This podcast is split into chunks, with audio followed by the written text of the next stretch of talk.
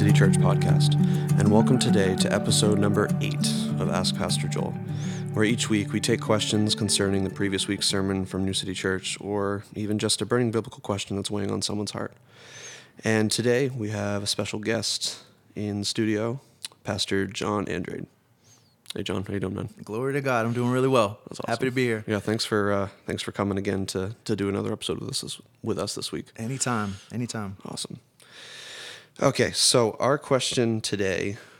Oh, and by the way, um, I mentioned last week in our yeah a couple episodes ago that we were going to be talking about theonomy this week, but um, something came up with Joel. Um, we aren't going to be able to address that this week, but next week, uh, make sure you you stay tuned and look out for that. So, just want to address that before we move forward. So, the question we have for today, um, it comes from Bethany, and her question is if someone was raised in the church, born again, baptized, but later in life went astray and living in the sin of homosexuality, would they still be able to in, uh, would they still enter the kingdom of God? It's a great question. Um, and I will say it just at the outset that I, I'm glad I didn't get the theonomy question. Um, um, and there's not many subjects that you can say that about that are more difficult than maybe this homosexuality one. Um, but the theonomy one is a, a big one, and so I look forward to hearing what Pastor Joel says about that. Um, but as far as this, I if if anything, I almost hear three questions kind of embedded in it. First is is homosexuality uh, just a grave sin? Um, the second would be can a Christian who is genuinely saved be lost again? Can they lose their salvation? And the third, which maybe gets right to the heart of it, is how how far is too far? Um, how much grace does God extend to us when we stumble and we slip and we fall? Because if we're honest, every single one of us um, we stumble multiple times a day. It says in Proverbs, um, the righteous man he, he falls seven times a day. And so, uh, how does God's grace interact with um, the clear prohibitions in Scripture and the clear commands of Scripture that uh, we frequently find ourselves in disobedience to? And so, um, I want to just try to take those just piece by piece. Um, and I want to look at a passage that I often bring up in on the street when we're talking to people, uh, in particular about homosexuality. And this is a very timely question, being that we have Pride Month upon us uh, beginning tomorrow, and um, so these types of conversations, I'm sure, will be had quite a bit. Um, and so I just want to preface it by saying that um, as we're speaking about this, speak with great grace and great love, obviously, but also if the world calls you judgmental. Um, I was just reading in Genesis chapter 19 today about how uh, Lot was called judgmental. Genesis chapter 19 and verse 9, the people of Sodom and Gomorrah, they cry out against Lot, who was saying, Don't rape these two men. Um, they say, why are you being judgmental in essence? They're saying are you our judge? Um, that's what those who are convicted of their sin but don't want to repent often revert to is they say why are you being so judgmental? Um, and so christians as we're speaking about this probably maybe even a lot more this this month if you're called judgmental just know that the righteous are often called judgmental. And um, but we just speak lovingly boldly uh, faithfully um, but also without wavering and so the passage here is 1 Corinthians chapter 6, verses 9 through 11. Um, this is one of many passages that we could bring up. 1 Timothy 1 is another. Romans 1 gets a lot of attention, and for sure the Old Testament passages, Leviticus 18, uh, 22, and also Leviticus chapter 20. But um, We'll just look at this one here. It says, the Apostle Paul writing to the church at Corinth, he says, Or do you, do you not know that the unrighteous will not inherit the kingdom of God? Do not be deceived. And I love that wording there. Do not be deceived because in Paul's day, people were deceived by the same exact things that we are. The devil, uh, I don't think he has much originality. He's doing the same things. Um, but people are deceived because they would say that these things are good. And we'll see this right in front of our face when we're reading this passage. Uh, the world saying these things are good. But neither fornicators, nor idolaters, nor adulterers, nor effeminate, nor homosexuals, nor thieves, covetous, nor drunkards, nor uh, revilers, nor swindlers will inherit the kingdom of God. Such were some of you but you were washed, but you were sanctified, but you were justified in the name of the Lord Jesus Christ and in the Spirit of our God. Now, I love this passage because in our day, um, homosexuality often gets uh, highlighted and um, put in a different kind of lump of sins, but Um, of all the things that Christians must oppose, uh, homosexuality is certainly one of them, but it's not the only one. There's a list of sins here that uh, Paul says do not be deceived that those who walk in these things will not inherit the kingdom of God. When people set their faces in rebellion against God Almighty and say, I know what your word says, but I'm still going to do this anyways, that person is in great jeopardy of um, perishing under the wrath of God and suffering in the lake of fire for all eternity for their sins. And we want to be sure to make to say that we are the faithful witness, the church, to never hold back that clear and strong teaching from the word that we are to be walking obediently with the world or with with Jesus and opposing the world. And when the world tells us that something that Jesus says not to do we can do anyways. Um, we need to listen to our Lord Jesus Christ not only ourselves but also call the world to repentance. The world is under a great deception um, and so homosexuality listed among a host of things, among thieves, drunkards, swindlers, idolaters, um, adulterers, that there are many things in this world that will cause a person to cling to that thing over and above the Lord Jesus Christ because they love their sin more than they love the Creator God Himself.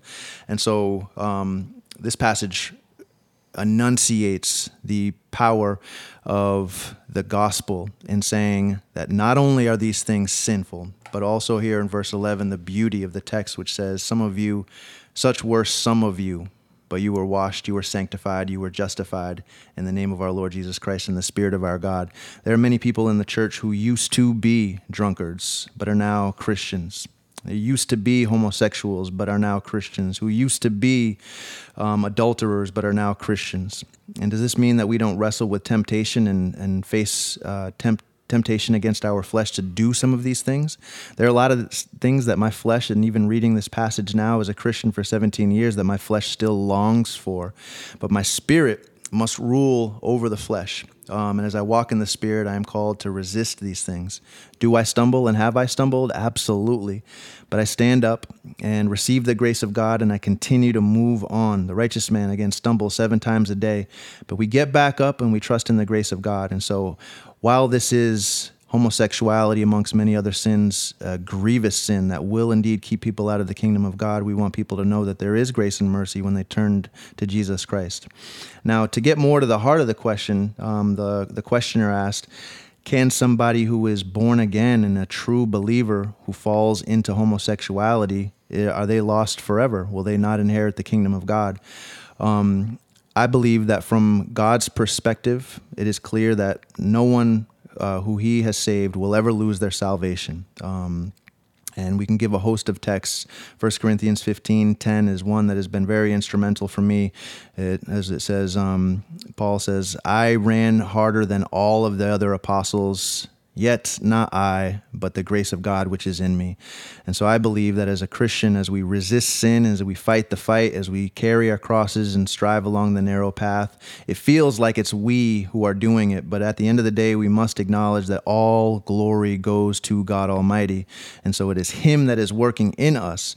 But if I, from my perspective, were to see somebody who fell into homosexuality and cursed God and said, I know what the Bible says about homosexuality, but I'm going to continue in it, I would not be able to affirm that person's state of salvation. And so it may be that God knows uh, from all eternity that this person is going to have a season of waywardness and that they're going to come back to Him and even on their deathbed cry out to Him and say, God, have mercy on me, the sinner. I knew it was wrong to continue in homosexuality and to reject you, but I am here now. I'm about to breathe my last breath. And Father, I just ask for your forgiveness. Would you forgive me? and receive me into your kingdom. If that person was a prodigal, a, uh, one who was in a season of rebellion against God, I believe God will completely welcome them in.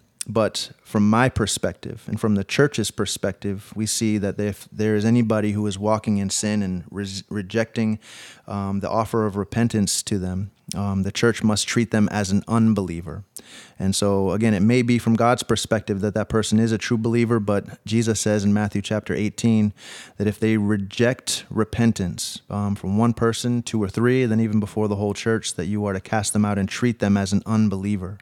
Um, Paul says the same in 1 Corinthians 5 that you cast them out to Satan for the destruction of the flesh, but hopefully for the benefit of the spirit, that this person will come back to the faith.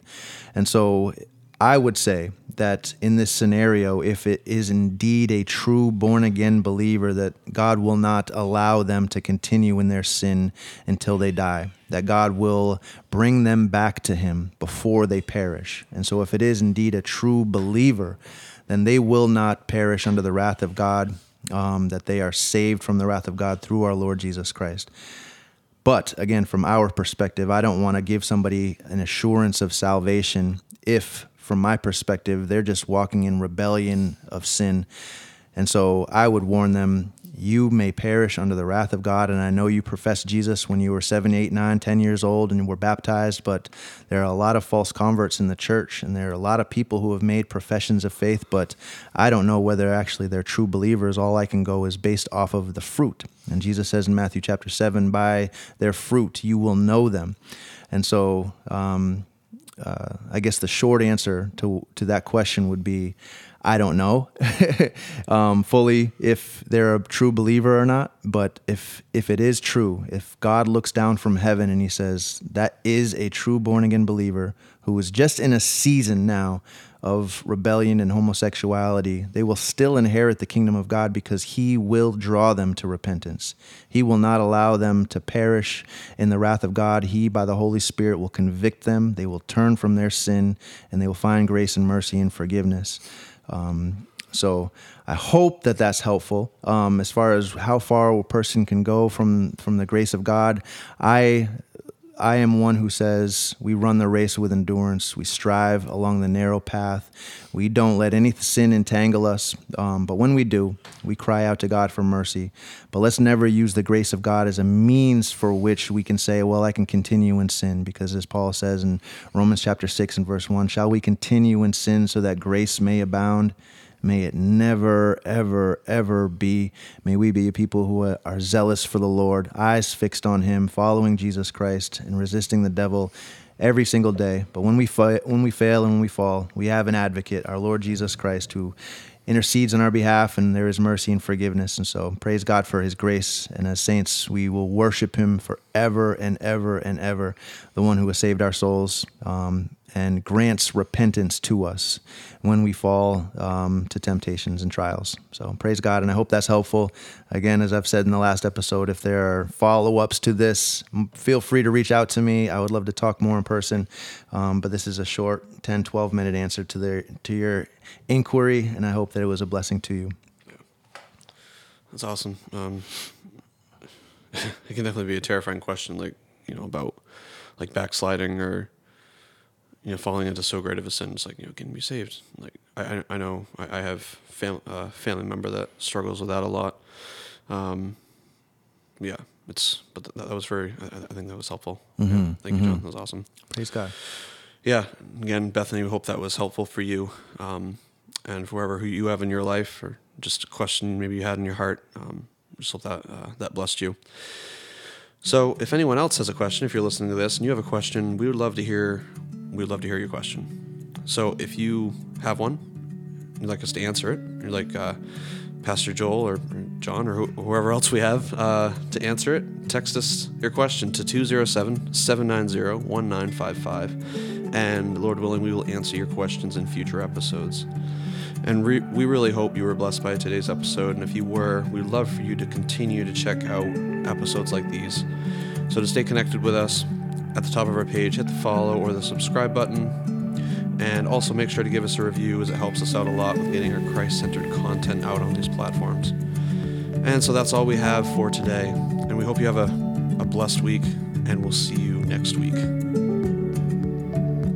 Thanks for listening to today's episode of the New City Church podcast. For more content from New City Church, check us out on any of the major podcasting platforms or if you want to find our gathering times, location, or any other information about New City, check out our website at www.bathnewcity.church. We hope to have you join us next episode.